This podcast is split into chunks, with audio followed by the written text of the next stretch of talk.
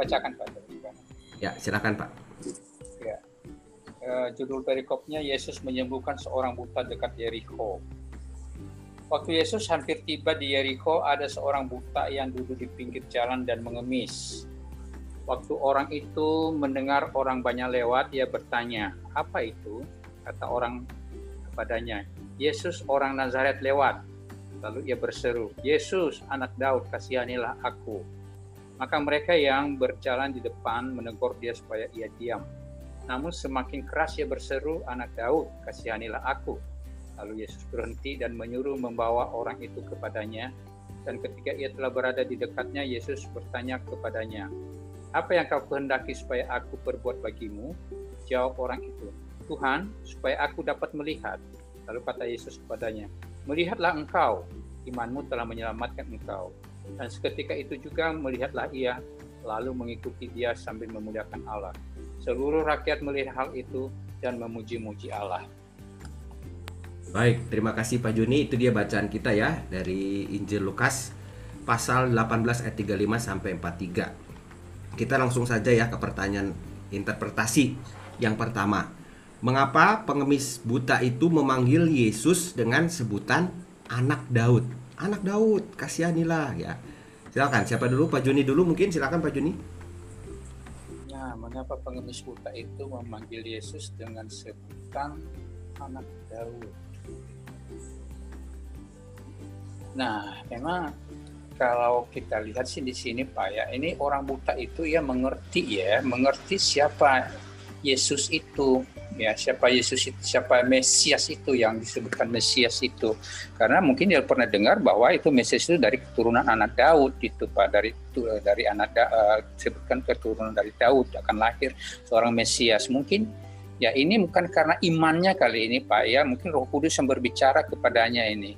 Ya kenapa saya bilang begitu? Ya karena pengemis ini sebenarnya itu uh, tidak mengerti sekali sih dengan kitab-kitab ya karena dia juga tidak bisa bergabung, tidak bisa masuk ke bait Allah dan tidak bisa ini termasuk orang yang disingkirkan. Tapi kenapa dia tahu bahwa itu Mesias itu adalah anak Daud? Ya dengan imannya itu dia mengerti bahwa anak Daud itu adalah Yesus sendiri itu yang lewat itu itu Pak. Jadi dia dengan iman ya di, di sini kita lihat di sini mungkin uh, dengan iman ya dengan iman dengan tulus dia uh, tulus hatinya dan imannya mungkin ya mungkin ya karya Roh Kudus yang adalah artinya bahwa ini yang lewat ini benar-benar Yesus gitu Pak. Yaitu Yesus dengan sebutan anak Daud itu Pak. Ya memang sudah tertulis bahwa Mesias itu adalah dari lahir dari nanti ada anak Daud ya sepucuk taruk ya yang yang ini yang lahir gitu yang ya itu. Ya mungkin begitu tuh saya saya kira silakan yang lain yang menambahkan gitu Pak. Terima kasih. Terima kasih. Ya, silakan Pak Paulus. Hmm, kemungkinan besar orang buta ini pengemis buta ini dia eh, butanya itu nggak dari kecil kemungkinan ya karena kok dia tahu tentang apa eh, bagaimana situasi apa Israel waktu itu yang sedang menantikan apa uh, seorang pahlawan akhirnya seorang pembebas lah yang disebut-sebut biasanya itu apa di Alkitab itu menyaksikan nanti akan datang dari keturunan Daud. Jadi menurut saya sih mungkin ini orang ini ini butanya itu waktu dewasa kali. Kalau menurut saya sih waktu waktu berumur bukan dari bayi maksud saya. Itu satu. Dan kedua hmm, baik Ya, sudah Pak, silakan ya, cukup. Ya, silakan Pak.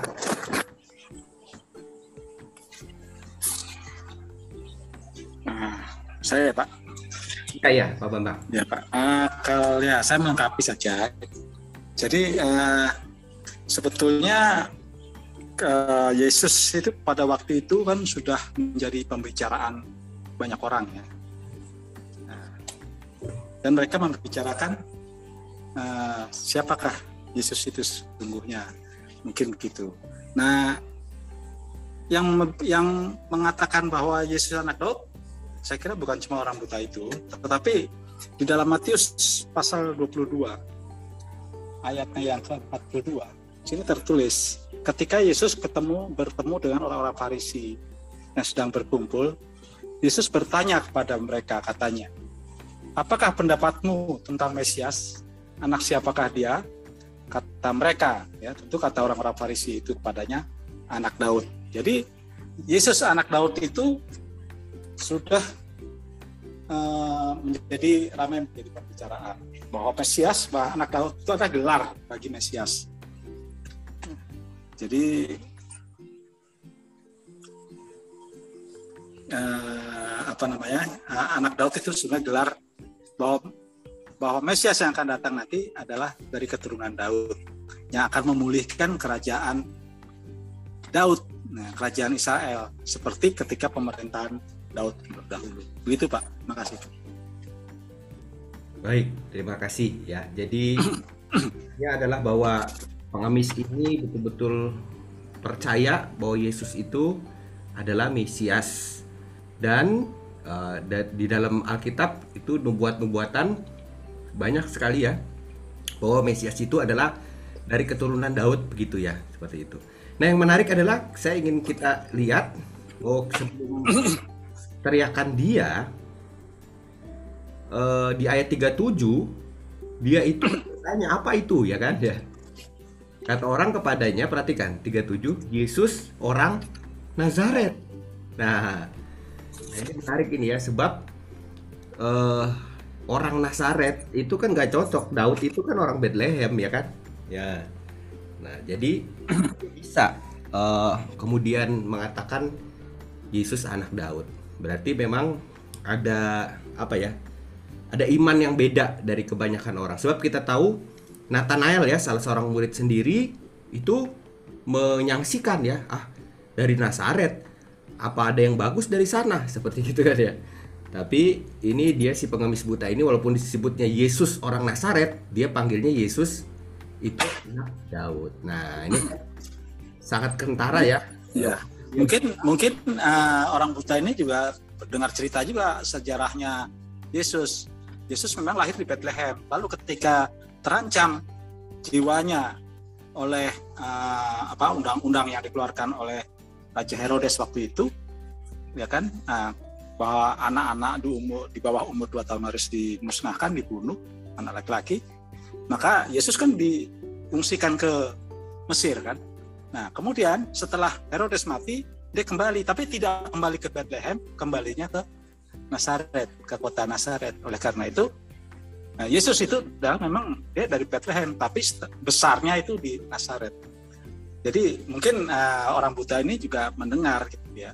Uh, uh, kejadian-kejadian seperti itu. Mungkin seperti itu, Pak. ya, gitu ya. Jadi di dalam Pak, Pak, Pak Esi. Ya silakan Pak Joni, silakan masuk Pak. Iya Pak, mungkin ya mereka orang-orang Yahudi pada waktu itu semua mengerti kalau Mesias itu dari adalah uh, dari uh, uh, keturunan Daud ya. Tetapi masalahnya mereka tidak percaya kalau Yesus itu adalah Mesias gitu loh. Jadi itu yang sedikit agak unik dengan uh, orang buta ini. Oh dia tahu Mesias, tapi Mesias itu dia pasti mengimani bahwa Yesus adalah Mesias. Tidak semua uh, orang menerima Yesus itu sebagai Mesias. Ya, ini mungkin uh, yang menjadi iman yang berbedanya orang yang buta ini dengan yang lain-lain itu, Pak. Termasuk ya orang orang-orang Farisi juga di waktu Yesus menyebutkan menyamakan dirinya dengan Mesias ini malah mereka uh, memusuhi Yesus malah gitu ya. Jadi menyamakan dirinya dengan itu ya. Mungkin setuju, itu. Pak, Jadi setuju. Nah, ini yang yang agak ini mereka menerima Mesias tetapi tidak menerima kalau Yesus itu adalah Mesias. Nggak tahu bagaimana Pak Isi. Ya begitu memang ya kejadiannya kita lihat Mesias itu sampai sekarang masih dinantikan oleh saudara-saudara kita yang perjanjian lama ya perjanjian pertama itu karena mereka nggak nggak mengimani Yesus itu orang uh, apa namanya Mesias begitu. Apalagi sejarahnya seperti Pak Bambang katakan ya. dia itu besarnya walaupun lahir di Bethlehem besarnya di Nazaret begitu. Jadi ya kalaupun mau, mau di apa diperiksa begitu ya kebesiasannya banyak orang ragu ya seperti begitu. Nah jadi itu spesial sebenarnya. Pengakuan uh, si pengemis buta ini memanggil Yesus butan anak Daud spesial ya. Oke. Oke, begitu ya nomor satu ya. Jadi mengapa pengemis Ya, Pak. buta ini disebut dengan sebutan Daud? Karena dia percaya ya. Nah, kenapa dia bisa percaya? Karena tadi mungkin kata Pak Paulus dia nggak buta dari lahir ya. Dia mungkin belajar juga tentang nubuat-nubuat Nabi. Atau kalaupun dia buta dari lahir, dia juga dengar ya. Dia orang yang mau berupaya juga begitu. Dan eh, mungkin desas-desus ya tentang berkeba pekarya Yesus itu ya sejak dia kecil ya. Dia juga dengar juga dan dia mau percaya. Inilah yang spesial dari si orang yang tak berdaya ini. tidak berdaya secara fisik tetapi rupanya imannya itu terang benderang begitu ya melihat Yesus sebagai. Oke nomor dua. Mengapa pengemis buta itu ditegur untuk diam? Ya mungkin mundur dari Pak Bambang dulu. Silakan Pak Bambang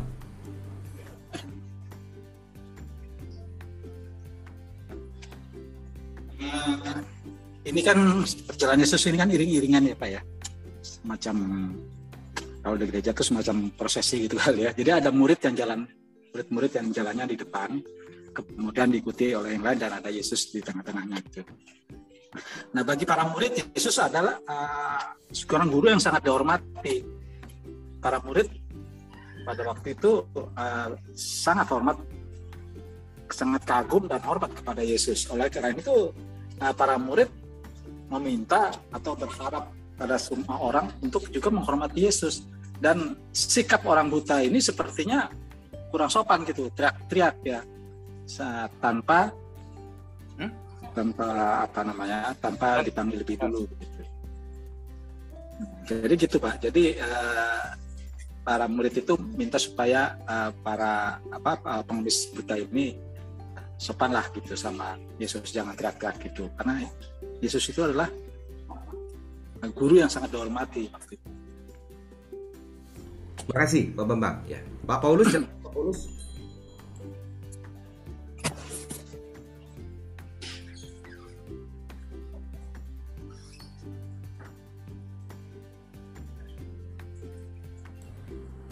Masih di eh, kunci kayaknya Pak mic-nya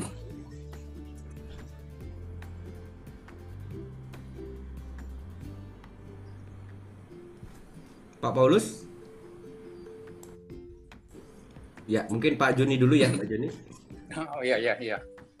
Ya jadi ini loh Pak, eh, ya biasalah mungkin dengan eh, murid-muridnya itu ya kita kembali lagi kepada murid-muridnya itu. Jadi memang Tuhan Yesus itu mungkin di sini kita lihat tuh sudah mulai dikenal namanya ya dan sudah mulai banyak seperti Pak Bambang tadi singgung bahwa sudah banyak orang kalau kita baca juga di sini itu eh, jadi orang banyak lewat gitu ya orang banyak. Berarti yang mengiringi Yesus itu yang bersama dengan Yesus dalam perjalanan itu tidak seorang dua orang tapi banyak ya. Ya mungkin dan, dan yang mungkin yang orang-orang yang mengikuti itu memandang Yesus seperti ya ahli Taurat itu ya sangat dihormati ya dihormati. Jadi supaya ini ya kalau mau lewat ya dihormati gitu jangan eh, ini kayak pembesar lah pe- pembesar kalau lewat ya tidak boleh ada eh, apa tuh eh, hal-hal rintangan-rintangan apalagi kalau berteriak-teriak seperti itu ya itu itu tidak mengganggu dan tidak hormat ya seperti Pak Bambang tadi ya. Mungkin itulah yang ini. Tapi di sini kita lihat Yesus bahwa itu bukan seperti itu dirinya bukan seperti ahli Taurat yang gila hormat yang dihormati. Di inilah kita bisa melihat Yesus walaupun namanya terkenal walaupun namanya dikenal eh, pada saat itu tetapi dia tidak seperti eh, seperti ahli-ahli Taurat, ahli Farisi yang gila hormat dan di, di sinilah kita lihat ya. Sehingga dia tidak menegur orang yang berteriak kepadanya itu ya. Mungkin inilah yang eh, mungkin tadi murid-muridnya atau yang orang-orang yang bersama-sama dia menegur yang eh, orang buta ini supaya ya diamlah jangan berisi tidak boleh tidak kamu kamu menghormati. Ya mungkin itu kali pak. Itu eh, pemahaman saya kalau begitu. Terima kasih Makasih ya. Jadi ada sikap yang tidak sopan terhadap guru yang dihormati. ya. Pak Paulus silakan Pak. Ya, kalau saya lihat ya tambahan aja nih kemungkinan besar tuh bahwa Yesus kan selama ini memang kalau ngumpul dengan murid-muridnya pasti ada segi-segi pengajaran yang diucapkan. Nah, mungkin kalau misalnya saat itu meskipun sambil jalan ya sambil jalan lalu Yesus bercakap-cakap tentang pengajaran itu yang lain nggak kedengeran gitu loh. Yesus ngomong apa nih jadi terganggu banget gitu. Sehingga dia disuruh stop. Karena kalau misalnya kalau uh, menurut saya kalau misalnya diem aja gitu ya diem artinya tidak ada pengajaran yang keluar dari mulut Tuhan Yesus mungkin mereka ini nggak terlalu mengganggu gitu ya artinya udah lewatin aja malah jalannya dicepetin gitu kan supaya lewat. Tapi kayaknya sih waktu itu uh, ada percakapan-percakapan yang yang disampaikan oleh Tuhan Yesus kepada muridnya. Mungkin begitu.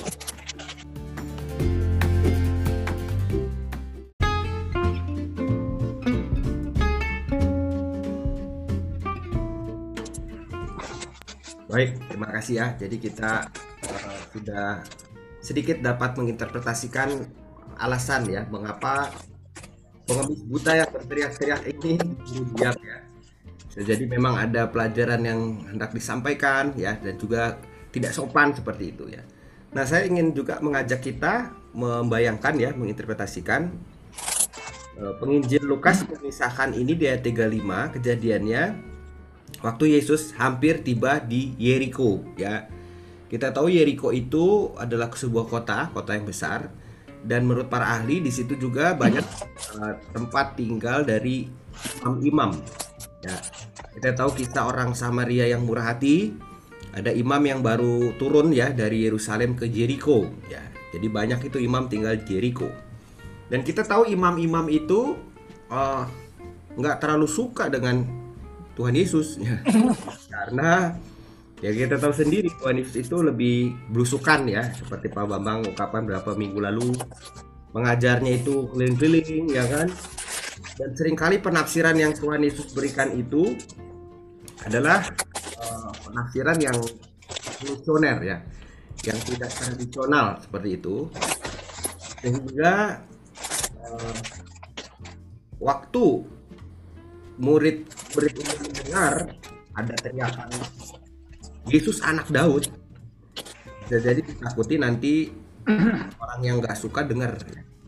Dan kalau orang-orang yang nggak suka dengar ya nanti Tuhan Yesus bisa dijahati gitu ya.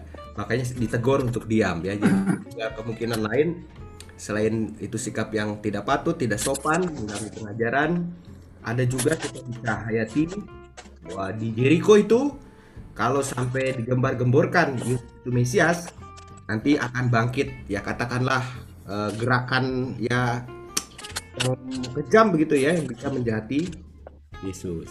Nah itu ya itu tambahan saja dari saya sehingga dia ditegur uh, si pengemis ini untuk diam ya. Oke kita bisa ke nomor tiga.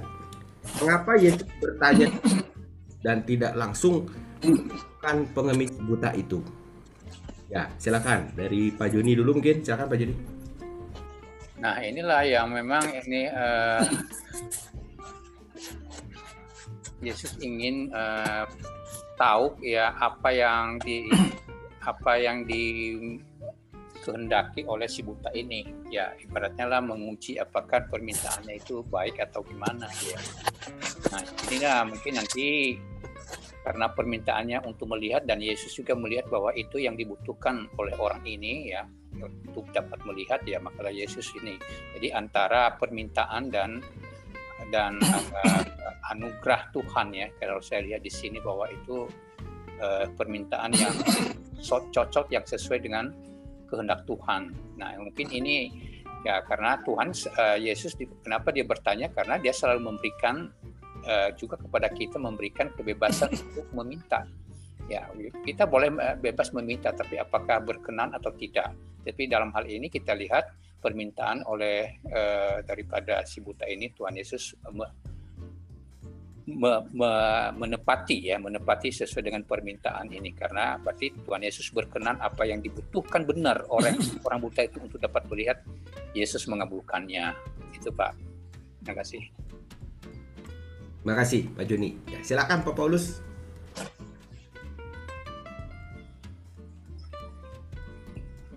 Uh, mungkin mungkin um, untuk memperjelas itu apa yang dimintanya itu sebenarnya menurut saya sih sebenarnya Tuhan Yesus sudah tahu ya yang diminta apa yang ada di dalam hati orang buta ini yaitu ingin kesembuhan tapi mungkin eh, supaya orang lain itu mendengar langsung gitu yang dia minta ini apa? Supaya orang lain juga tahu yang orang ini minta apa misalnya A ya Tuhan akan memberikan A gitu loh. Jadi permintaan orang itu di announce di di, di apa di, diumumkan ke orang banyak itu Tuhan Yesus kan sebenarnya udah tahu permintaan dia itu adalah kesembuhan tapi ketika diumumkan gitu juga jadi makna dari mujizat Tuhan Yesus ini juga diketahui orang-orang banyak bahwa Tuhan Yesus memberikan apa yang dibutuhkan oleh si orang buta ini yang dia minta. Gitu Pak. Baik, makasih ya. Tuhan Yesus itu walaupun dia mungkin tahu ya apa yang dikehendaki, tapi ini ada cara supaya orang-orang lain juga bisa melihat ya apa yang terjadi di perubahan hidup ini. Silakan Pak Bambang, lanjut ya Pak. Ya Pak. Nah, zaman sekarang untuk menyembuhkan orang buta supaya bisa melihat lagi diperlukan uh, suatu operasi misalnya uh, pencangkokan kornea yang sudah terkenal ya sekarang tapi itu juga tidak selalu berhasil uh, dan saya pernah dengar juga kabarnya bahwa di orang Israel ahli Israel sekarang sudah bisa membuat kornea buatan jadi tidak usah menunggu lagi orang yang punya kornea itu mati baru korneanya dipindahkan itu artinya bahwa menyembuhkan orang yang buta itu tidak mudah. Apalagi zaman itu membuat menyembuhkan orang yang buta menjadi melihat kembali adalah sesuatu yang yang mustahil bagi orang awam bagi seseorang ya kalau bagi Yesus mungkin itu uh, tidak ada sesuatu yang mustahil. Tapi kalau bagi manusia biasa itu mungkin sesuatu yang mustahil. Sehingga untuk hal-hal yang apa itu mustahil menjadi tidak mustahil itu diperlukan iman. Dalam karena ketika sembuh ketika orang itu bisa melihat Yesus juga menyatakan imanmu telah menyelamatkan engkau. Jadi uh, perlu ada take and give gitu Yesus akan menyembuhkan dengan mujizat tetapi si penerima kesembuhan itu juga harus memiliki iman dan di dalam bacaan kita, saya lupa itu apa di Lukas atau di Matius, itu Yesus di kampung halamannya itu tidak membuat mujizat karena orang-orang sana tidak beriman kepada Yesus. Gitu. Nah, jadi di sini Tuhan mau Tuhan Yesus menghendaki kalau mau sembuh ya berimanlah gitu. Maka dia tanya. Makanya Tuhan Yesus tanya, uh, apa yang kau kendaki supaya aku perbuat bagi ternyata dia ingin disembuhkan nah untuk disembuhkan itu Yesus mungkin ingin, ingin membangkitkan juga iman mengorek juga kesubuhan dari uh, si orang buta ini gitu Pak makasih Pak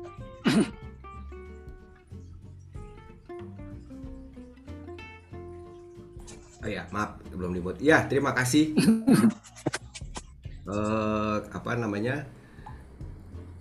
Jadi Pak Bambang mengatakan penting sekali iman itu untuk dinyatakan secara publik ya dengan lantang sebab kita tahu ada semacam ya sama lah ya ada semacam uh, relasi kaitan ya antara iman kita dengan yang berkuasa yang memberi pertolongan kepada kita baik ya nah saya hanya ingin menambah menambahkan sedikit ya bahwa kita diperlihatkan tadi awalnya dia berteriak-teriak ya kan. Nah, kalau kita mencermati orang yang berteriak itu apa? Misalnya suami istri bertengkar sampai teriak-teriak, berarti ingin didengar ya kan ya. Wah, makin satu lebih keras lagi, lebih keras ya. Nah, berarti si orang buta ini ingin didengar. Nah, sebab itulah Yesus itu kita bisa simpulkan rendah hati. Dia mau mendengar apa yang dilakukan oleh orang buta. Tuhan Yesus tahu kalau orang buta ini sampai berteriak, berarti dia ini orang yang butuh untuk diperhatikan. Tuhan Yesus tidak alergi dengan seruan permohonan, ya makanya ditanya, mau apa? Nah, baru cerita ya. Aku melihat. Oke, terima kasih. Kita ke pertanyaan aplikasi ya. Siapa yang memperkenalkan Anda pada Tuhan Yesus pertama sekali? Nah, menurut orang yang memperkenalkan Anda pada Yesus itu siapa? Yesus menurutnya itu ya. Silakan dari Pak Bambang dulu mungkin silakan Pak Bambang. Ya. Kalau ditanya orangnya saya lupa. Karena saya eh, dari keluarga non Kristiani ya. Waktu SMP saya eh, masuk SMP negeri. Waktu dari SD mau masuk SMP negeri saya tidak diterima. Lalu saya, oleh kakek saya saya dimasukkan di SMP Katolik. Nah di sana pelajarannya itu cuma satu pelajaran agama Katolik. Jadi saya di sana diminta menghafalkan uh, doa Bapa kami versi Katolik. Nah kemudian ketika saya uh, berumur 30 tahun saya menikah, nikahnya dengan orang Kristen, dengan istri saya itu. Nah, saya jadi Kristen dan saya bergaul dengan orang Kristen, mertua Kristen, ipar Kristen, saudara-saudara yang semua banyakkan Kristen. Sedangkan dari saya semuanya Muslim. Jadi kalau dikatakan yang perkenalkan saya, apakah istri saya? Ya, mungkin iya. Uh, ataukah mungkin juga waktu saya katekisasi di GKI Halimun, iya juga waktu itu pendeta Andi Pek yang ngajak. nah, jadi perjalanannya panjang, tapi yang jelas yang yang dapat memberikan pengertian pada saya tentang Kristus adalah Alkitab itu sendiri, terutama Injil Yohanes. Terima kasih, Pak. Ya, makasih, Pak Bang. Silakan berikutnya Pak Juni.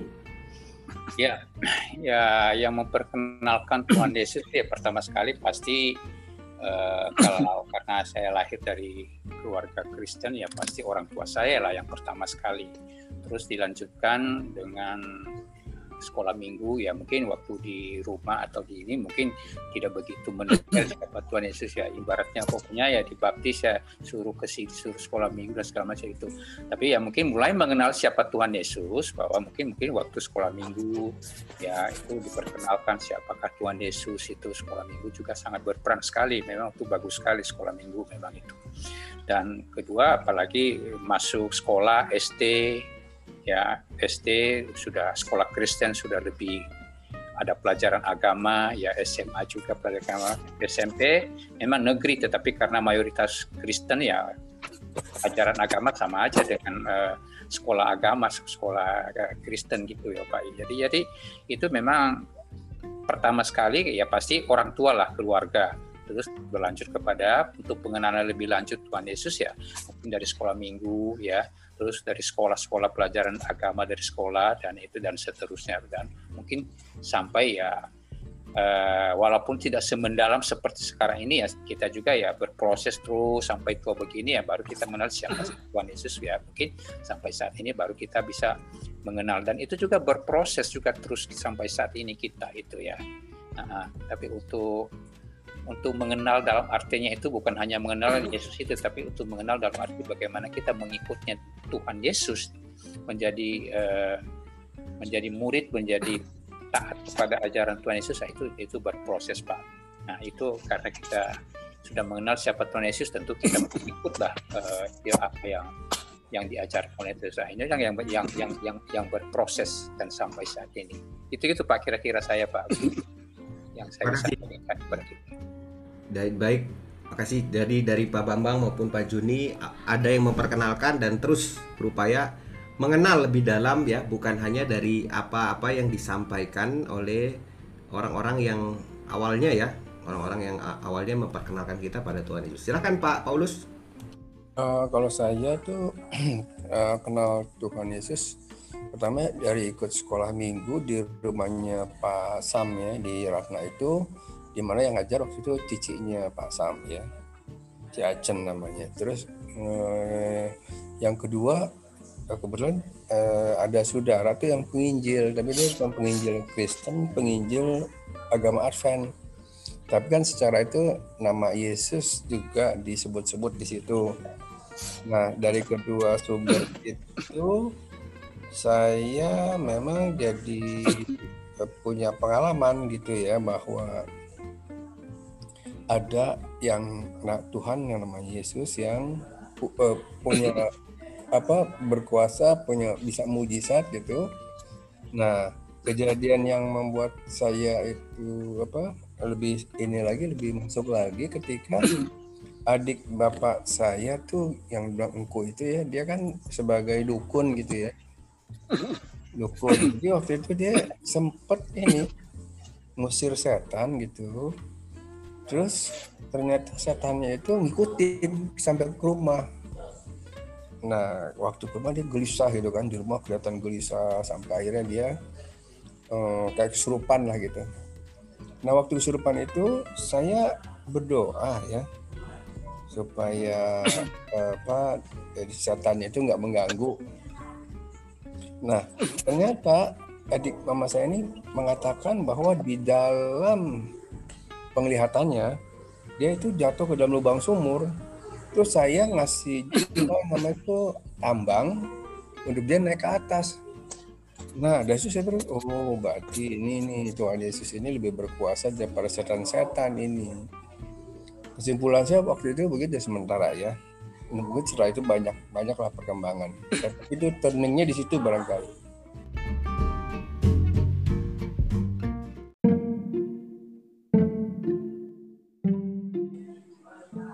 baik jadi ada pengalaman real ya tadi pengalaman yang Pak sampaikan bahwa di sekitar orang-orang yang ada di kehidupan Pak Paulus itu Eh, ikut menunjukkan betapa Tuhan Yesus berkuasa seperti itu. Oke, baik, terima kasih. Kita ke nomor dua ya. ya jadi maksud aplikasi ini adalah bahwa uh, mestinya ada pendalaman ya dari kita orang-orang yang diperkenalkan ya. Si buta ini kan Yesus orang Nazaret lewat ya. Tapi dia mengatakan Yesus itu anak Daud. Yesus anak Daud. Dia bukan hanya berteriak Yesus orang Nazaret gitu ya tapi dia juga percaya Yesus sebagai Mesias. Memang masih ada terus proses belajar ya untuk kita makin menyayangi, mengenal Kristus. Ya, oke. Okay. Nomor dua, apa karya dari Tuhan Yesus dari banyak karyanya bagi dunia ini yang paling berkesan bagi Anda? Ya, ada begitu banyak karya Tuhan Yesus bagi dunia ini yang kita lihat dalam Injil-Injil ya. Nah, yang paling berkesan bagi Anda itu apa? Silakan. Mungkin dari Pak Paulus dulu silakan Pak Paulus.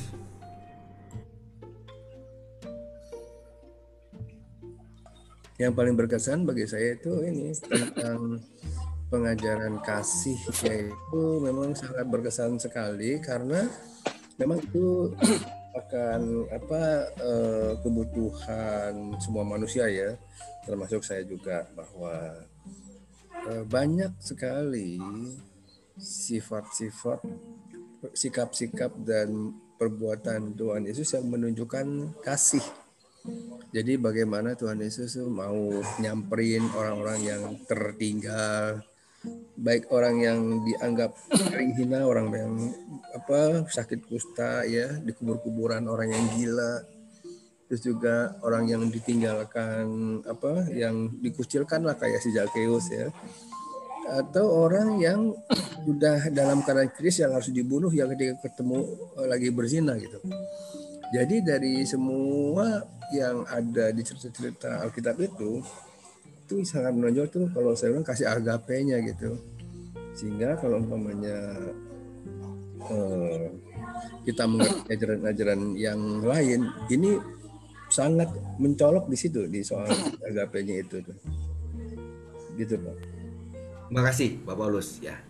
Jadi yang paling berkesan adalah kepedulian ya Tuhan Yesus kepada orang-orang yang memang membutuhkan pertolongan yang lemah yang dibutuhkan ya Tuhan Yesus menyatakan kasihnya yang mengangkat begitu ya menolong. Baik. Berikutnya Pak Bambang silakan Pak Bambang. Ya Pak. Di dalam Injil Yohanes pasal 19 ayatnya yang ke-30 ini ayatnya saya bacain aja. Sesudah Yesus meminum anggur, meminum anggur asam itu, berkatalah ia, sudah selesai. Lalu ia menundukkan kepalanya dan menyerahkan nyawanya. Nah, ya, kata sudah selesai, kata yang saya dengar dari para penceramah itu, karena ya bahasa Yunani itu artinya apa tertulis itu tetelestai. Nah, dan tetelestai itu kalau karena Yesus mengatakannya dalam berbicara sehari-hari dalam bahasa Arab, maka Yesus tidak mengatakan tetelestai sebetulnya waktu itu katanya. Tapi dia mengatakan dalam bahasa Arab. Saya lupa mengatakan apanya. Tapi artinya yang diterjemahkan di sini sudah selesai, tapi bukan hanya sudah selesai sebetulnya, tapi sudah lunas. Ya, sudah lunas. Apanya sih yang sudah lunas? Hutang dosa-dosa manusia yang ditebus oleh Yesus hari itu ketika Yesus disalibkan, dia sudah lunas.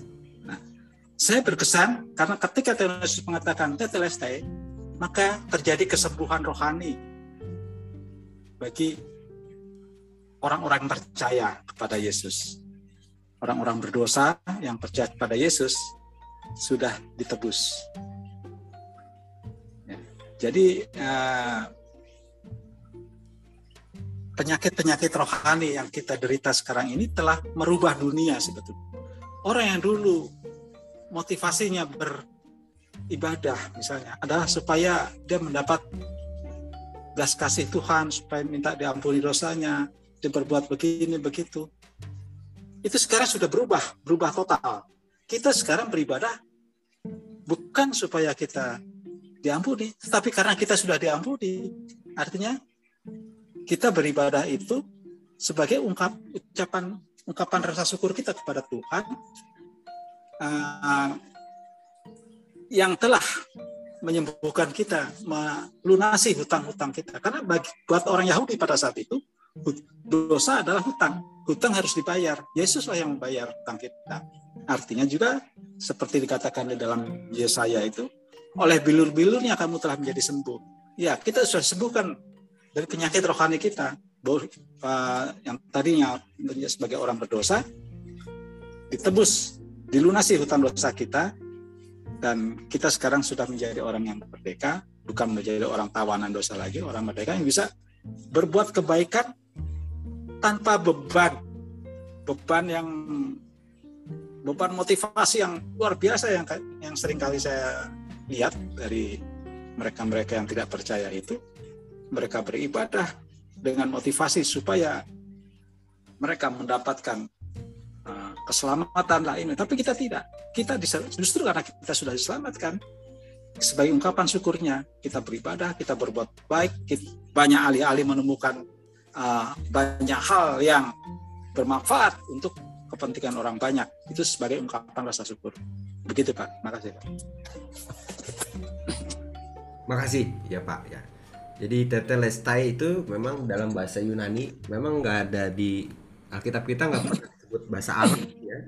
Kalau pernah ada mungkin dipakai Aramnya ya seperti talitha ya kan. Eloi Eloi lama sabachthani tapi emang itu nggak nggak waktu itu nggak dicatat. Nah tetelestai di dalam bahasa Yunani itu artinya memang sudah selesai yang gembira gitu ya kayak seperti gini. Ada anak yang nempuh ujian ya terus berhasil ya dia dia merasa pekerjaannya itu udah baik sekali. Dia yes yes yes yes. Gitu. Begitu ya.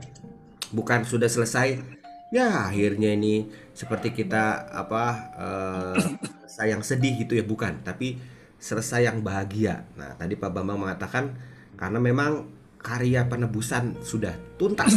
Pak Bambang. Baik makasih Pak Bambang. Silakan Pak Juni Ya, saya ini Pak ya, kalau pada waktu Tuhan Yesus berkarya, waktu dia masih hidup, bahwa yang pesan bagi saya itu saya ambil ya mungkin banyak musim uh, ini ya, uh, bagaimana dia menunjukkan dirinya dia sebagai Allah ya, ya sebagai Allah ya. Kita lihat dalam karyanya mungkin banyak kesembuhan-kesembuhan termasuk yang kita baca ini sekarang ini orang buta disembuhkan dan banyak orang uh, lumpuh dan orang yang banyak. Tetapi yang paling ini yang paling menunjukkan uh, karyanya ya ke penyelamatannya kalau kita baca di Alkitab ada tiga orang yang dibangkitkan oleh Tuhan Yesus ya, dari kematiannya. Ya mungkin kita baca ada itu tiga kalau saya catat itu kalau itu uh, waktu Tuhan Yesus ada tiga orang yang dibangkitkan selamat dia berkarya. Yaitu membangkitkan orang mati itu kan itu kan hanya Allah yang berkuasa. Mungkin yang kalau menyembuhkan bukan berarti tidak ini tapi mungkin yang itu karya yang paling itu menyembuh membangkitkan menghidupkan orang mati. Itu yang menunjukkan dia bawa Allah. Nah, untuk saat ini ya, untuk seterusnya ya karya yang mengagumkan bagi Tuhan Yesus adalah ya kasihnya ya kepada dunia ini. Ya sampai dia mati di kayu salib dan menyerahkan nyawanya. Dan ini yang paling ini bahwa dia mengampuni ya di kayu salib dia ini ampunilah mereka apakah mereka tidak tahu apa yang mereka berbuat. Tuhan Yesus walaupun dia disakiti di ini dibunuh tapi masih dia memberikan pengampunan. Ya pengampunan seperti ini ya tidak ada manusia yang bisa memberikan seperti itu hanya Allah. Nah inilah puncak daripada karyanya adalah karya penyelamatan untuk dunia ini. Nah mungkin itu dari saya. Terima kasih. Ya, jadi kita dapat simpulkan kasih Tuhan Yesus itu ya, kasih yang berkuasa mengubahkan hidup ya. Kita diselamatkan, uh, hidup kita itu dibangkitkan ya dari kematian dosa bahkan juga dari kematian eh, ragawi kita kita percaya Tuhan Yesus akan membangkitkan kita. Oke terima kasih. Oke kita ke pertanyaan yang terakhir aplikasi ya nomor 3 ini andai-andai ya.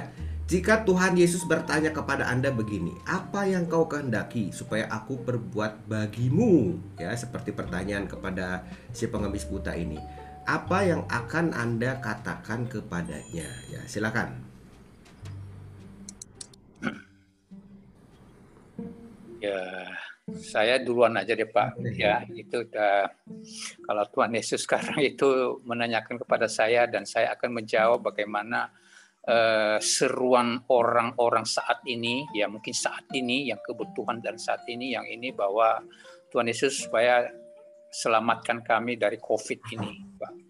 Itu yang menjadi kebutuhan saat ini, ya di samping ke yang lain, tapi mungkin itu yang paling uh, utama saat ini sesuai dengan doa orang banyak orang saat ini bahwa bagaimana COVID ini bisa berlalu di dalam kehidupan manusia sehingga semuanya bisa kembali normal dan inilah mungkin yang kalau Tuhan Yesus menjawab saat ini mungkin ini yang paling dibutuhkan saat ini untuk Tuhan memelihara kesehatan kehidupan kita dari COVID-19 ini. Itu Pak saya. Terima kasih. Terima kasih. Ya, silakan Pak Paulus. Ya sama ya itu memang ini masalah COVID ini masalah yang benar-benar dahsyat sekali. Artinya itu dampaknya itu sudah merata ya, bukan saja terhadap kehilangan nyawa juga, kehilangan uh, ekonomi, kehilangan uh, kenyamanan juga kehilangan semuanya semuanya lah gitu ya sehingga bisa melemahkan iman dari uh, orang yang percaya itu. Itu satu. Yang kedua mungkin gini pak yang juga itu adalah bagaimana uh, dengan kejadian yang dahsyat ini umat Kristen itu bisa mendapatkan makna dari kejadian ini supaya ini jangan berlalu sia-sia gitu loh pak ya roh ini misalnya membuat dia lebih matang, lebih peka, lebih lebih tahu lagi gitu seperti yang dialami oleh si Ayub itu. Akhirnya dia juga mendapatkan suatu apa eh, keuntungan dari penderitaannya itu. Coba ya makasih Pak Paulus ya. Selain kita bebas dari COVID kita juga bebas dari ketidakpahaman ya. Uh, mungkin dari apa kita mungkin bisa jadi kan apa tambah dosa gitu waktu lagi susah ya. Tapi semoga kita bisa belajar ya apa yang baik. Dan kita percaya kita men menang lah ya. Melawan pandemi ini Tuhan akan uh, berikan kepada kita kekuatan. Sehingga ini tidak lagi mematikan buat kita ya. Oke. Pak Paulus silakan Pak. Pak Bambang. Ah, maaf Pak Bambang ya maaf. Ya Pak. Uh, mungkin saya secara jasmaniah secara lahiriah mata saya masih bisa melihat ya walaupun uh, sudah tidak bisa tajam tapi karena kalau saya saya rasakan ya mata saya itu masih bisa melihat dari jarak yang jauh jadi artinya kalau saya disuruh mikir saya pasti masih bisa nyupir. Syaratnya kan masih bisa melihat jauh. Itu bisa bisa ngeliat rambu-rambu dari jauh. Nah, tetapi belum tentu juga dengan mata batiniah kita, batiniah saya. Saya merasakan sering kali sangat sulit melihat secara batiniah. Misalnya uh, mata batin saya itu uh, kadang-kadang uh, sepertinya buram, seperti apa namanya itu buta, buta ya, bukan buta bisa melihat tapi samar-samar saya akan bertanya berkata kepada Yesus Tuhan, tolong sembuhkanlah mata batinnya saya supaya saya bisa melihat penderitaan orang, supaya saya bisa melihat uh, sakit hatinya orang kalau saya ngomong begini. Kalau saya berbuat begini, saya bisa melihat dengan batinnya saya bagaimana orang itu uh, terluka hatinya karena itu tidak bisa dilihat dengan mata mata yang jasmania, dengan mata lahiriah, harus dilihat dengan mata batinnya. Kalau saya mau membaca Alkitab, berikanlah saya mata batinnya yang tajam agar saya bisa memahami makna daripada uh, firman Tuhan yang saya baca saat ini. Begitu Pak, makasih Pak.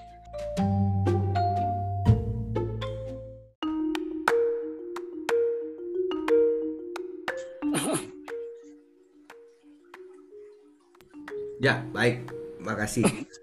Supaya punya mata batinnya ya, itu juga penting ya ah, di dalam kehidupan spiritual seperti yang Pak Paulus singgung juga ya. Kita bukan saja kita bisa dibebaskan dari hal-hal yang mengganggu jasmani kita ya, tapi batinnya kita juga itu dibersihkan ya seperti gitu. Nah kalau si pengemis buta ini batinianya oke okay ya, dia memanggil Yesus anak Daud ya, Mesias ya banyak orang kan nggak percaya yang melek ya. Dia percaya. Nah Tuhan Yesus pulihkannya mata ini mata jasmani ya kan?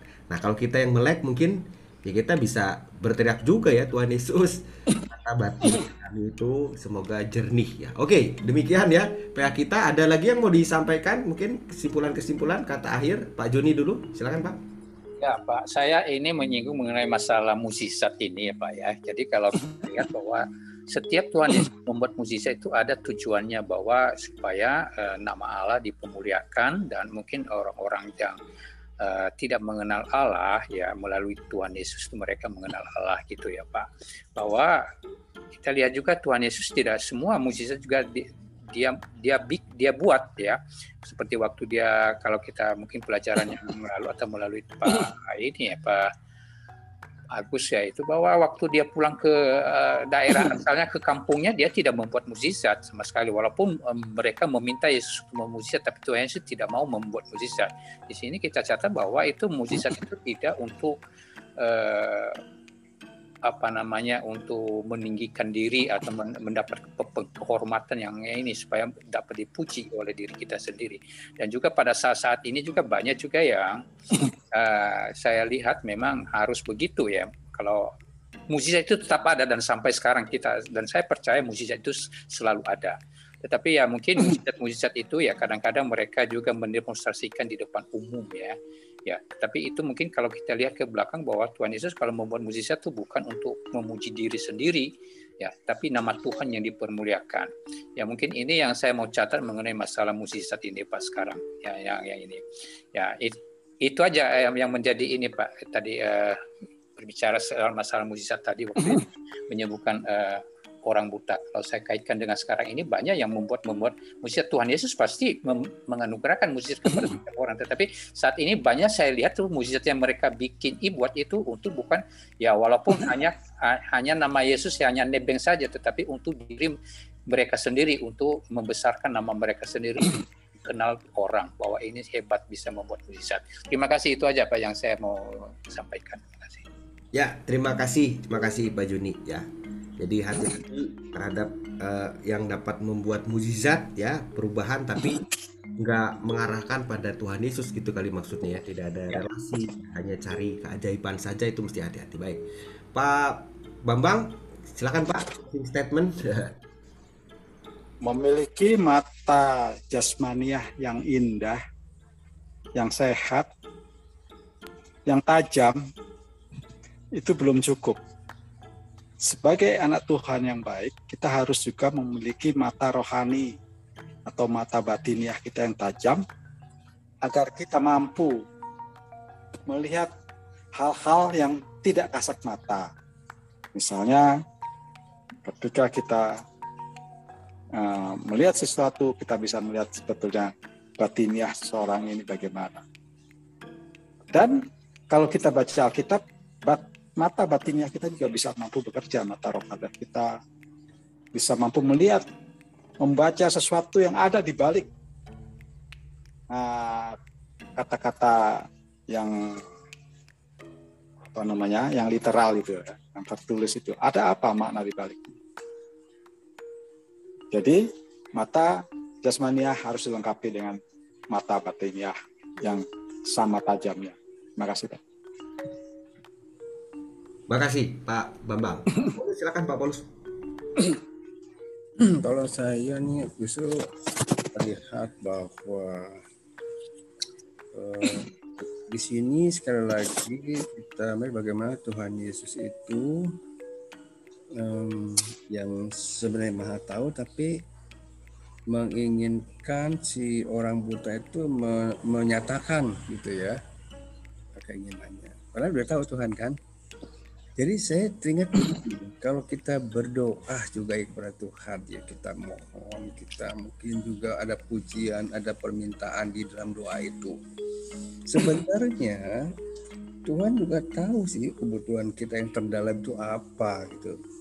Tapi kita diminta untuk berkata-kata gitu ya di dalam bahasa sendiri apa sih kerinduan kita kepada Tuhan jadi kesel oh gitu ya. Jadi makanya kamu kita butuh berdoa. Meskipun kita tahu sebenarnya Tuhan tuh mengerti apa yang betul-betul kita butuhkan. Kita mengerti Tuhan Tuhan tuh sebenarnya sudah tahu kamu tuh butuhnya ini kamu itu gini gini gini. Tapi Tuhan minta kamu ungkapkan dalam doa kamu. Nah jadi ini sama aku sama kayak orang buta tadi kenapa kok ya tadi kan saya berpikir begini kenapa kok Tuhan Yesus nanya gitu apa yang kamu minta? Udah tahu dong Tuhan Yesus sebagai yang maha kuasa bahwa kebutuhannya dia ya iyalah tapi diminta untuk mengungkapkan. Oh jadi kalau kita berdoa juga kadang-kadang begitulah Tuhan ingin supaya kita juga mengungkapkan dalam bahasa kita sendiri tentang eh, apa yang menjadi kerinduan kita, apa yang menjadi keinginan kita. Sehingga kalau misalnya di dalam doa kita itu kata-kata nggak sempurna, nggak masalah. Misalnya nggak kata-katanya kayaknya kurang tepat deh nih untuk menggambarkan perasaan saya, untuk menggambarkan keinginan saya, nggak apa-apa. Yang penting kita sudah mengungkapkan itu apa sih yang ada di dalam benak kita mengenai Tuhan Yesus itu. Gitu Pak. Baik, terima kasih ya. Jadi ada kedewasaan, kejujuran ya yang kita bisa ungkapkan ya. Juga tadi Pak Bambang mengatakan ada kedalaman ya, mata batin ya, itu penting ya. Apalagi di era yang materialistis kita tetap pasti waspada ya. Seperti begitu. Dan juga hati-hati terhadap mujizat-mujizat perubahan yang justru malah nggak membuat kita makin sayang pada Tuhan Yesus hati-hati. Oke demikian ya PA kita malam ini kita bisa akhiri dengan doa ya kita berdoa mari kita berdoa. Bapa di dalam kasih Tuhan Yesus kami bersyukur malam ini boleh melihat kembali karyamu yang nyata melalui anakmu Kristus yang memulihkan mata jasmaniah dari seorang pengemis buta. Ia boleh berkarya di dalam hidupnya dan banyak orang yang melihatnya memuliakan namamu. Kami percaya perubahan hidup juga terus Tuhan nyatakan bagi kami semua kerinduan kami supaya pandemi ini pada akhirnya tidak mematikan bagi kami. Kami dengan pertolongan Tuhan boleh memenangkan pandemi ini ya Tuhan dan terus belajar di dalam kesusahan-kesusahan hidup kami. Kami tetap melihat Engkau sebagai gembala yang baik menyertai kami, membimbing, menuntun, memelihara, menyembuhkan kami dan senantiasa memurnikan eh, setiap kehidupan beriman kami. kami tetap boleh terus berjalan di dalam Kristus yang akan memberikan kepada kami kemenangan. Terima kasih Tuhan, berkati uh, istirahat kami malam ini sehingga kami boleh uh, bangun esok dengan kondisi yang bugar, yang kuat di dalam pengasihan Tuhan, melakukan kebaktian bersama dengan anggota jemaat yang lain. Kami boleh senantiasa dikuatkan oleh firman-Mu. Kami juga doakan saudara-saudara kami yang sedang sakit dan di dalam proses pemulihan kesehatan. Tuhan yang berkarya menemani, menyembuhkan mereka, memberikan kelegaan dengan kasih-Mu.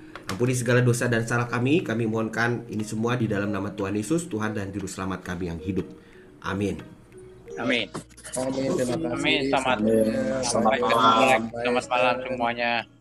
Malam.